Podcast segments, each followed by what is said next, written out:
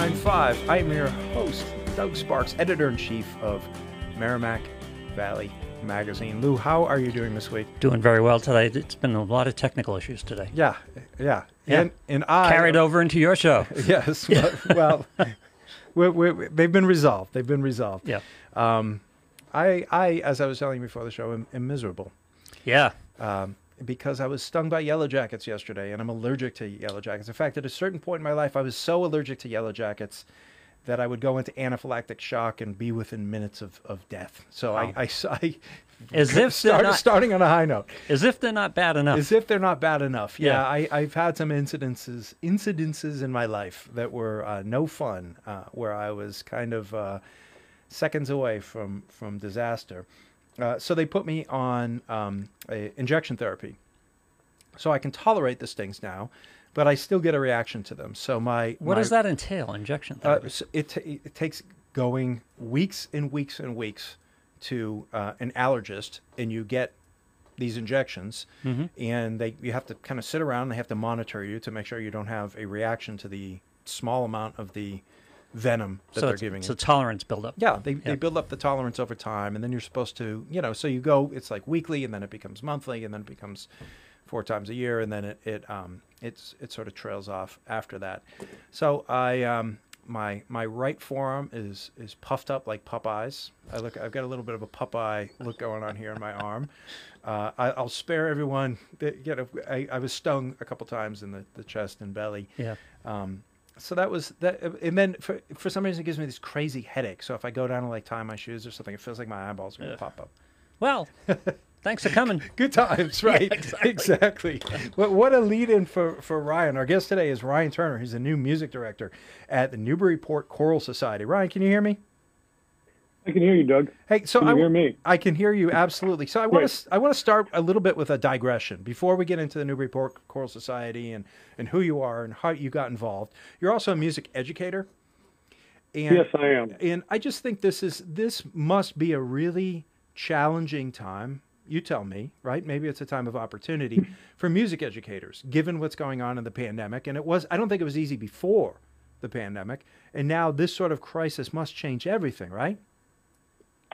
Well, yeah, it does. There are definitely um, some huge obstacles to learning, especially when we're talking about music, which is a a, a synchronous activity. And as we know, there are very few platforms, if any at all, that are truly synchronous to teach music online or virtually. Hmm. So, and so much of what music is about is the communication that happens from individual to individual and the sort of the sense of community that happens in making music and the sharing of emotions and of a message.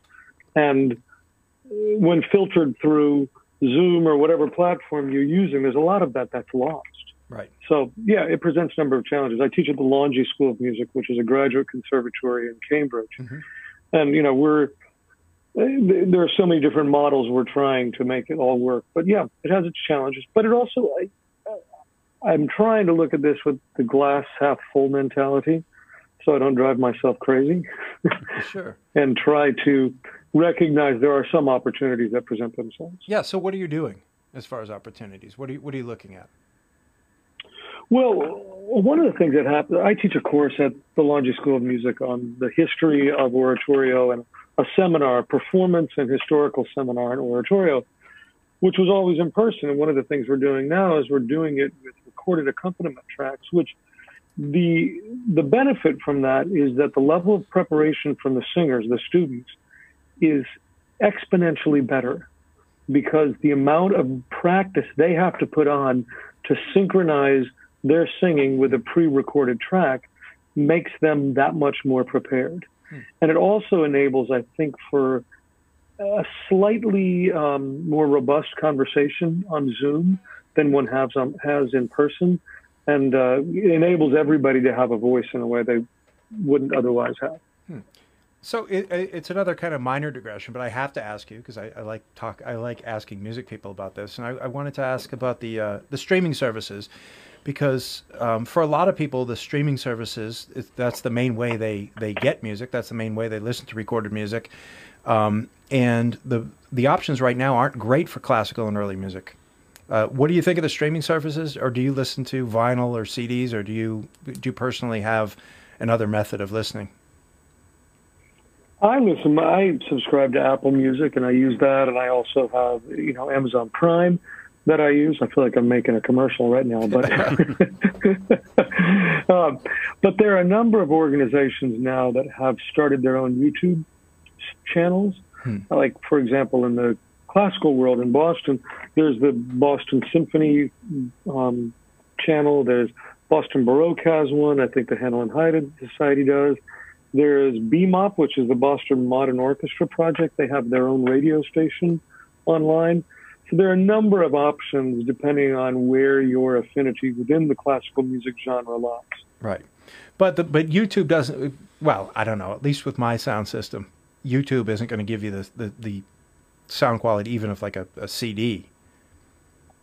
No, it, it definitely doesn't. And that's one of the challenges unless you have, you know, like I just purchased a really good Bluetooth speaker that attaches to my that I can use to sync up to my computer and I can get good sound. But yeah. you know, and generally speaking, you're not going to get great sound coming out of your laptop. Sure, sure. So when did you uh, when did you first get involved with the Newburyport Choral Society?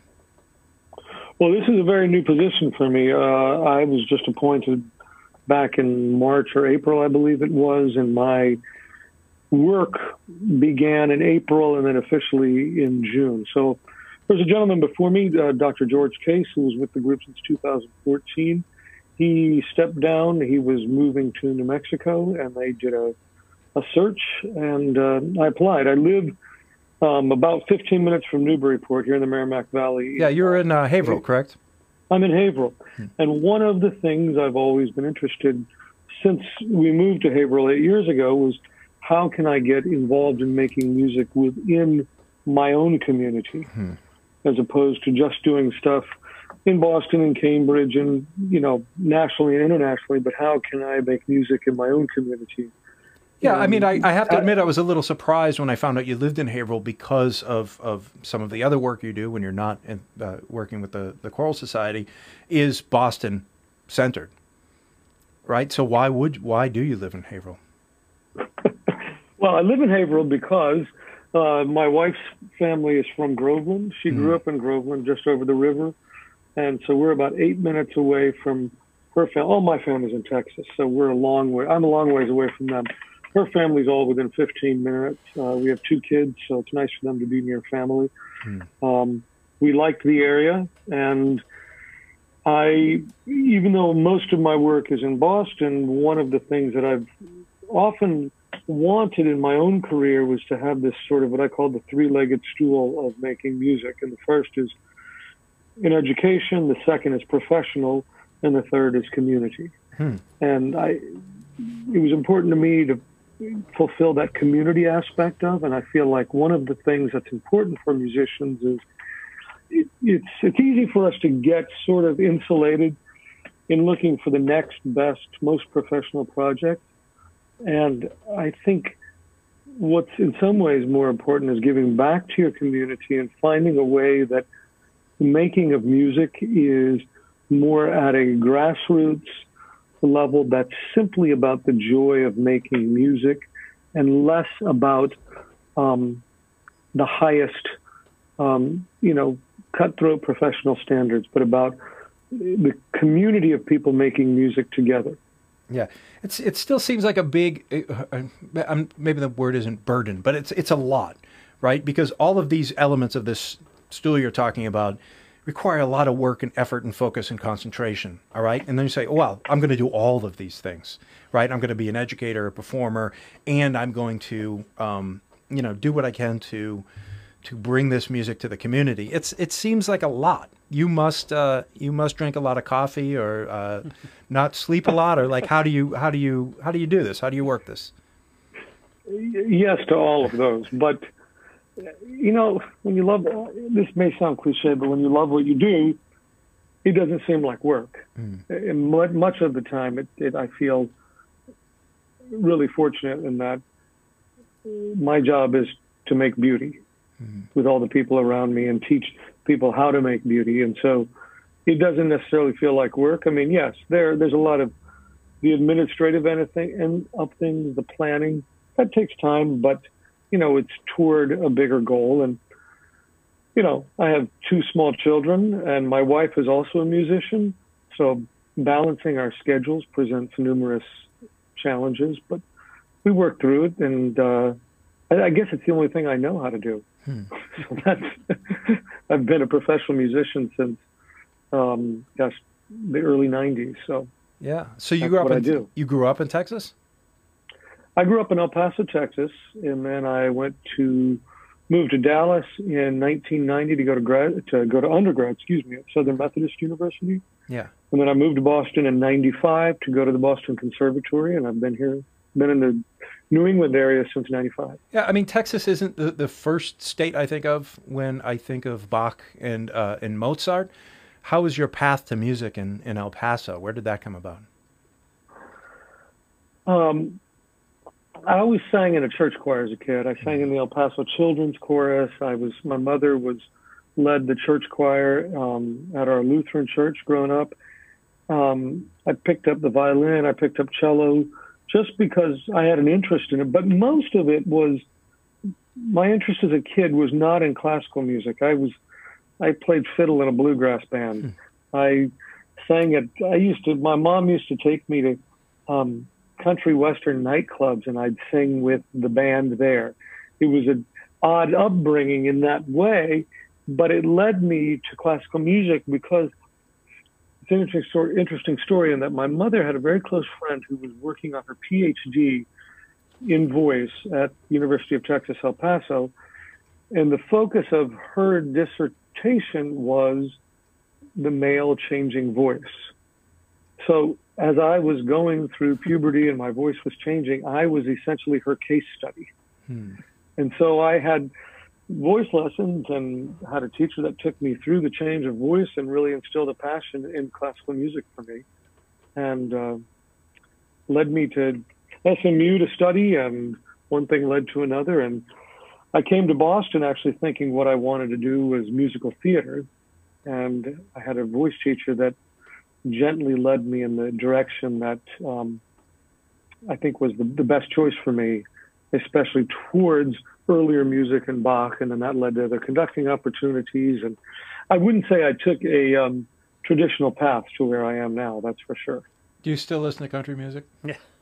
I, I daily and bluegrass, and Oh, great. yes, in fact, I I try not to listen to classical music too much. Why is that? Oh, I think because it's always in my head, I, and I'm much of my day is spent either at the piano, listening to music I'm working on, practicing, looking at a score, and it's in my head. I, I, it's important for me to sometimes turn off that part of my brain and also realize there's a whole other world out there that exists that doesn't know a thing about Bach or Mozart, or it's not even part of their vocabulary. Um, and I and I like it. I like listening to other types of music. Yeah. You know, it's it's funny you mention that because Julie Scolnik, who's the music director at Mistral Music, uh, she was on the podcast um, a couple of months ago, and she said she didn't listen to class- classical music almost at all at home, and mo- mostly listen to folk, Yeah. which I found surprising. I guess I, I but, but but it makes it makes perfect sense. Did you see the Ken Burns uh, PBS uh, um, multi-part series on on country music? I saw parts of it. I didn't see all of it, but yes, I did see some of it. Yeah, it's fantastic. If you- if you get No, I didn't even know it existed. Oh, it's it's great. Yeah, it's great because It's it, great. it- there's some amazing footage. Uh, that, and I like a lot of country music, particularly older country music. And there's a lot of footage I hadn't seen, but Mm. the way it puts everything into a historical context, I, I just uh, I, I felt like my brain was being put in, inside of a rocket ship and sent off to Mars. It was it was uh, it was it was a lot to absorb, and uh, just uh, it's it's really worth uh, worth checking out. So that's cool. So tell me more about the Newburyport Choral Society because we have people listening who live in Lowell and Lawrence, and they might be a little bit far away from Newburyport, and they, they might not know much about the organization, when it started, who's involved. Yeah.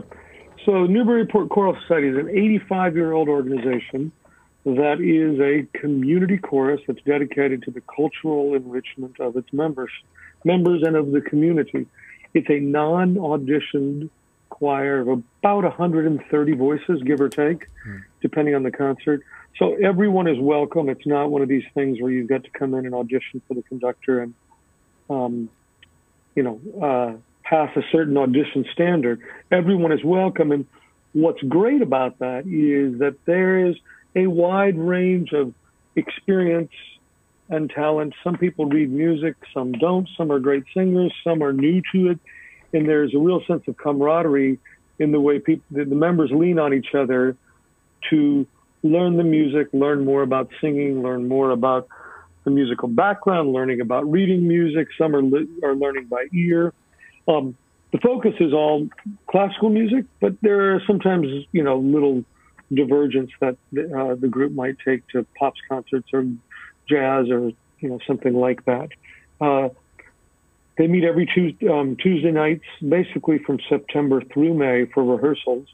Um, usually two concerts a year, a holiday concert, and then one in May. And both concerts are usually with a professional orchestra. Yeah. Now, some members have been involved with the society for, for decades, correct? Oh, indeed. Um, yes. I mean, I was since I'm new to the group, but I'm just getting to meet everybody. I've been having these.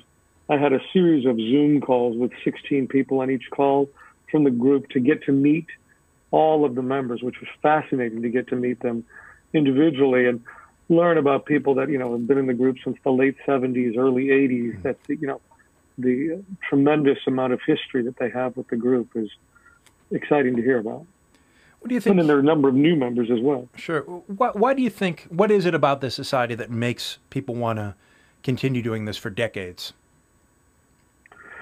Well, you know, there's there's really nothing that one can compare. I think to choral singing. The idea of you yourself are the instrument. It's not, the instrument isn't something external. It's not, you know, a violin or a flute or a trumpet that you put in a case, but you are the instrument. And the idea of sharing that with someone next to you, someone across the room, sharing it with an audience, there's a, there's a vulnerability that comes with singing because you are the instrument. And the idea of doing it in a group, there's a sense of safety and comfort as well, as opposed to a solo singer who's really sort of putting themselves out there. But knowing you have, you know, 129 other comrades with you to do this and share this music, and unlike a, um, instrument, the voice is only one that has text. So there's that added layer of communication where one can share amazing poetry as well. And there's this rich history of, you know, a thousand years of music history that one can share through singing in a community group. And there's also, and I think this is the part that's been perhaps the most challenging for during this pandemic is there's the social aspect of singing mm. and gathering in a group together. And that's where I think there's been the most heartbreak among our, our members who's been not being able to gather in a group together because there's this a tremendous social aspect of singing together. Sure, and in some of these members, it's it's my understanding they're they're not just people who live in Newburyport and the immediate towns, right? People people come from a distance to participate in this, right? Yes, indeed. I, I, I mean, in the my understanding is we have some members, you know, all the way in Haverhill, Methuen. Up to even up to Exeter, New Hampshire, and all around Newburyport, Rowley, Newbury, etc. There's a member from Danvers, so it's all across the Merrimack Valley and the North Shore. Yeah. So, so as far as people getting involved, uh, at least traditionally, say there's like there's no audition process, so anyone can do this. I can, I could, you know, pre-pandemic, I could sign up or, and start showing up at the rehearsals. Correct? Exactly. Uh, do, do you can you imagine, or in situ in these types of organizations, do you ever get people who just kind of don't have it where you have to sort of take them aside and say, listen, uh, you know, we appreciate your passion, but, you know, maybe you can help us in other ways? well, this, um, not that I know of, and I, I have no plans for that, of course. I ten years ago, I conducted a group in Concord, New Hampshire, Concord Chorale, which was a community chorus as well, but it was an auditioned community chorus of about 75 members. So there was a full audition process where there was some filtering out, and you could decide and redirect people and say, hey, you know, maybe once you work on these things and come back in a year. That's not the case at all with the Newburyport Choral Society. Um, one of their big um, part of their mission is is to have access. Everybody has access to the group, no matter what. So uh, no, there is no filtering out process. Um, if somebody is struggling, we pair them up with somebody who isn't, and that can sort of have a, a musical choral buddy, as it were, alongside of them to help them help them along the way. Hmm. Uh, so let's see plans. Um, so you right now, actually, I want to get to the big question now, and the big question is what what's happening? What's happening this fall? What's happening this winter? What can we expect? That's a great question. Something that we've been talking about all summer long, and uh, we'll be making some final decisions coming up actually in the next week or so. Mm. But we will continue. I mean, the Newburyport Choral Society is not going away. We have a sort of new new normal, as it were. We've learned throughout this pandemic that choral, um, well, singing is sort of a what we call a super a super spreader event because of the amount of droplets, the aerosolization when one sings, and the force at which it comes out of your mouth. Um, it spreads like the six foot rule doesn't apply to singers. Hmm. We need to have more space. So the idea of us coming together as a group before a vaccine or before there's more safety is not is not realistic. So we are going to have weekly rehearsals via Zoom from the safety of each member's home, and it will now be more of a um, until we're able to come back for a concert. We're going to spend a lot of time digging deeper and laying choral foundations um, and talking about music in a deeper way talking about vocal pedagogy, doing warm ups. We're going to have some guests come talk to us, um, almost expanding it to more of an adult education program mm. until we're able to meet in person again. And we're also going to sort of uh, explore, experiment with some uh, virtual choir activity. Um, but so far, the members are very enthusiastic. I mean, there was an annual meeting just a few weeks ago, and we had nearly 100 members on Zoom participating, and I anticipate they will all show up every Tuesday night for our weekly rehearsals that will be on Zoom. And we'll also have the chance to look and, and start to rehearse on Zoom the music that we'll be doing in our spring concert. Hmm. So, can people get in, can new people get involved right now? Most definitely. In fact, I think in some ways it's a great time to get involved because we have the gift of time in that we're not preparing for a holiday concert. So often, when a new conductor takes over the group, the first thing they're faced with is you got to put get a concert on its feet. You only have a few number of weeks, and you're going to be performing in public. And of course, that's the first judge of how things are going: is what's the concert like. But what we have now is the opportunity to sort of dig deeper into some of the choral foundations and singing pedagogy and looking deeper into the music and getting to know each other. And we're going to reach out to high schools and college students and church choirs. Um, so I think it's actually a great time to join the group because you're not under the pressure of a clock for a performance, but you have an opportunity to get to know more of the people and also get to um, sort of establish stronger singing foundations before we go back to singing in a group in person. Yeah. So so say you you do have a, a concert in the winter or, or the spring. How do you go about programming that? Are you are you thinking thematically? Are you thinking in terms of, of maybe like the, the national discourse or what's going on internationally? Are you thinking of the mood of the country in terms of, of politics? Like how much does the programming reflect what's going on in the world outside the performance space? It reflects it quite a bit, I'd say. Um, there seems to be, well, let me back up. we we know we won't have a holiday concert. That just doesn't seem like a realistic endeavor or a safe endeavor at this point. So we're looking to hopefully have a spring concert sometime in May. Hmm. And the program that I'm tentatively put together is called The Promise of Living Remembrance and Renewal. And the idea is the first half is going to sort of essentially mourn the the tragic loss that has been all around us given this pandemic. And the second half is hopefully to celebrate a sense of renewal and hope for the future. Also embedded in that program are uh, turning our attention toward ideas of diversity, equity, and inclusion. So, you know, we've been faced this summer with not only the health crisis, but a cultural and social crisis. Hmm. And I think many arts organizations, while are heartbroken about not being able to perform together, it in a way has forced our hand to look inward and address some of the systemic um, exclusionary activities that we have done over the years, unknowingly, especially in the world of classical music that has focused most of its attention on the Western canon of um, dead white men. And so I think we have a responsibility, and I'm actually very excited about the idea of us looking forward to new composers, but also looking back at composers that have been marginalized over a number of years of history because of either their gender or the color of their skin.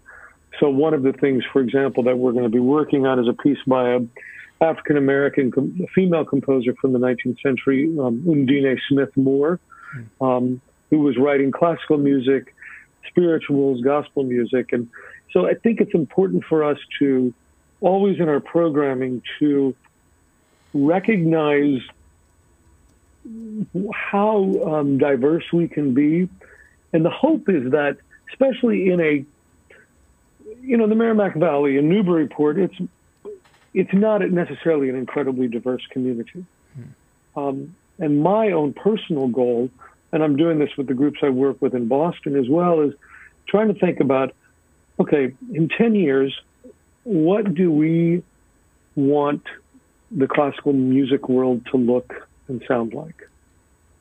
Any change that happens is going to take a long time, but I think what's important is that we're not looking at it as what can we do what's a quick fix? What can we do now? What's going to be a token action? But what is something that is going to be meaningful and long lasting? And the classical music world has been um, rather what I would call whitewashed over hundreds of years and has not been open to a more diverse community of performers, a more diverse community of composers.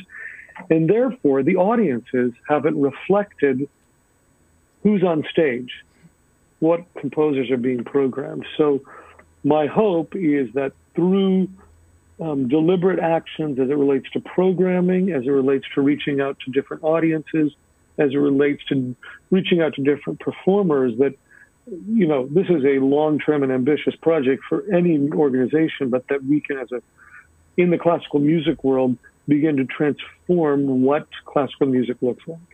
Hmm. You were the uh, director of choral activities at Phillips Exeter for yes. like six years. What was that yes. like? It, and it, it, ties into. I, I, want to ask a little bit about what you just said, but I, I'm I'm interested because that was dealing with younger people, right? It was. I mean, these were all high school age kids, you know, grades nine through twelve. Yeah. It was a community, you know, very very bright, self motivated kids, and the, the majority of whom were there as were boarding Hmm. Um, and uh, it these are bright kids, and the program was um, I ran three different choirs: a women's chorus, a small chamber choir, and then a large glee club, which was about a hundred, a non-audition choir of about a hundred kids. And what was nice about that program, which I really enjoyed, was that some of the work I was doing was introducing music to high school kids that really hadn't had the opportunity to do any choral singing. Hmm. and then there was also a, a group of kids that were experienced and really ambitious and were striving for the highest standards in choral singing, and that was the chamber group. So it was a wide range of students that I was able to work. Yeah, I, I just wonder. I mean, as part of of long term uh, dealing long term with some of these systemic issues you you pointed out, how much of that involves dealing with young people and targeting young people and, and working with the, the next generation and the generation after that of performers and composers and conductors? That's a great point, and it, a lot of it does. Um, one of the things that I'm interested with the Newburyport Choral Society specifically is how we can reach out to area high schools and see if we can get some of their students involved. Also, we have an ongoing uh, collaboration with the Greater Newburyport Children's Choir. I think it's been going on for maybe six years now, and that will continue. And that's an opportunity for us to work with younger singers as well. And now they've also trans- added to it a high school group as part of that um, organization. So their conductor, Gina McKean's a wonderful woman who I'm having a meeting with coming up here in the next few days to talk about how that collaboration can continue because you're right. I mean, it, the other part of the sort of systemic issues within the classical music world is that um, it has to start in the schools. Hmm. And that's a whole nother, you know, sort of a bag of issues that have their own challenges at music education in the schools, which seems to be um, waning a bit, I guess would be the best way to put it. Sure. So you're, yeah, so you're also a performer. Do you have much time? Uh, obviously, you're you're not performing anything now, but um, say over the past year, have you had much time to focus on on your own singing, or are you really focused on directing, organizing, teaching, and these these other elements of of music?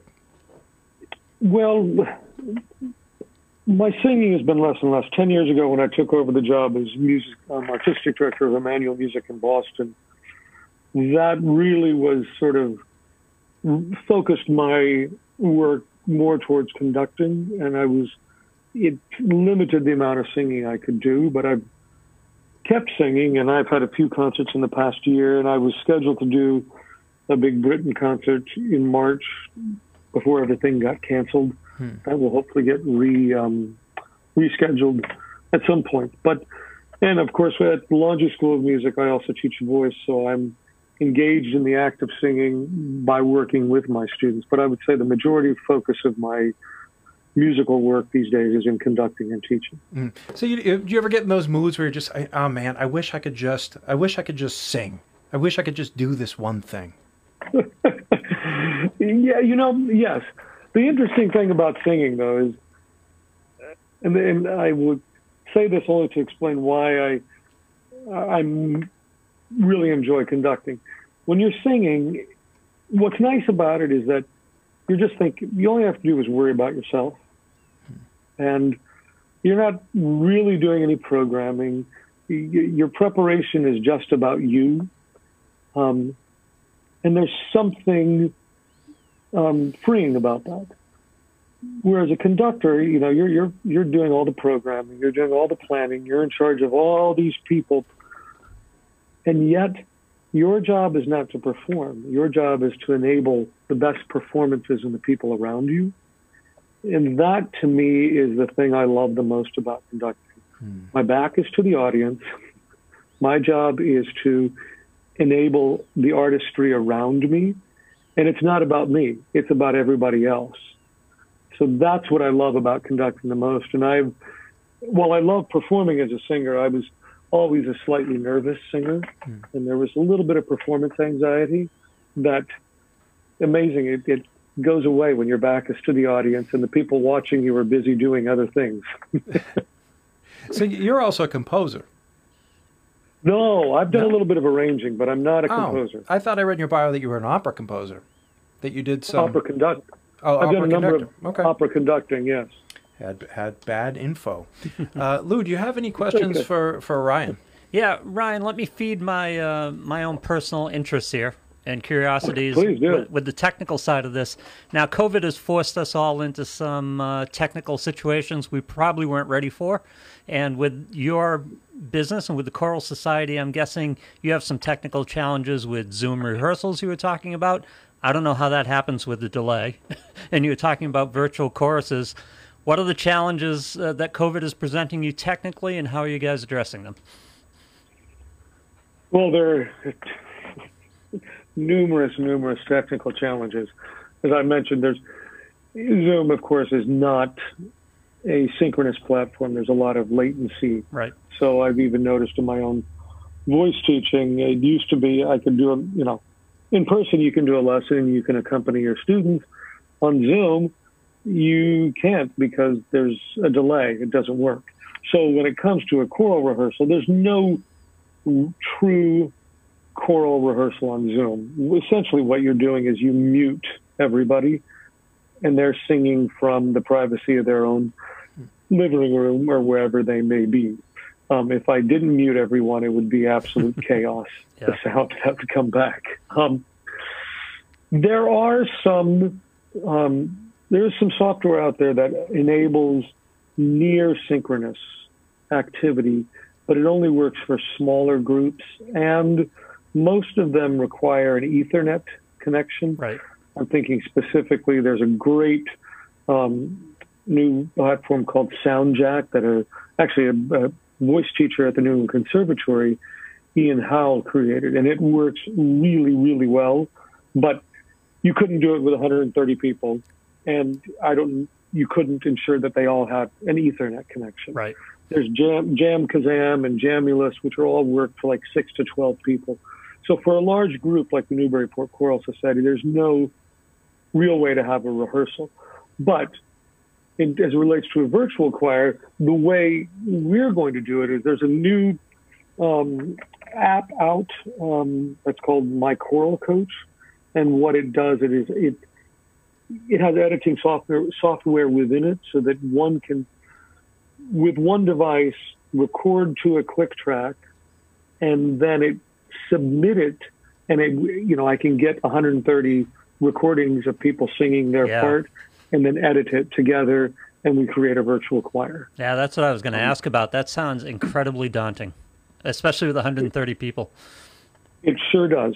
And so there's there's going to be a lot of trial and error, um, and it's admittedly out of my realm of uh, experience or knowledge. So there's a learning curve for me, and I'm, you know, I've got a lot of work to do, but it's it's worth it, and it's what we have to do. We're all I, there's not a single conductor out there that isn't um, having to re-educate themselves and learn new ways to bring people together because it's um, the idea of sustaining and building community is so important during this time. It sounds like you've played on both sides of the ball throughout your musical career, instrumentally and vocally. Talk about the compare and contrast orchestrating and arranging voices as opposed to orchestrating and arranging instruments. Well, I mean, uh, well, I'll talk about it from the conducting standpoint. It's just it's a whole when like if I'm working with in this case the Newburyport Choral Society, a community group, and we have a wide range of people. Some that read music, some don't. Some that have had vocal training, some that don't.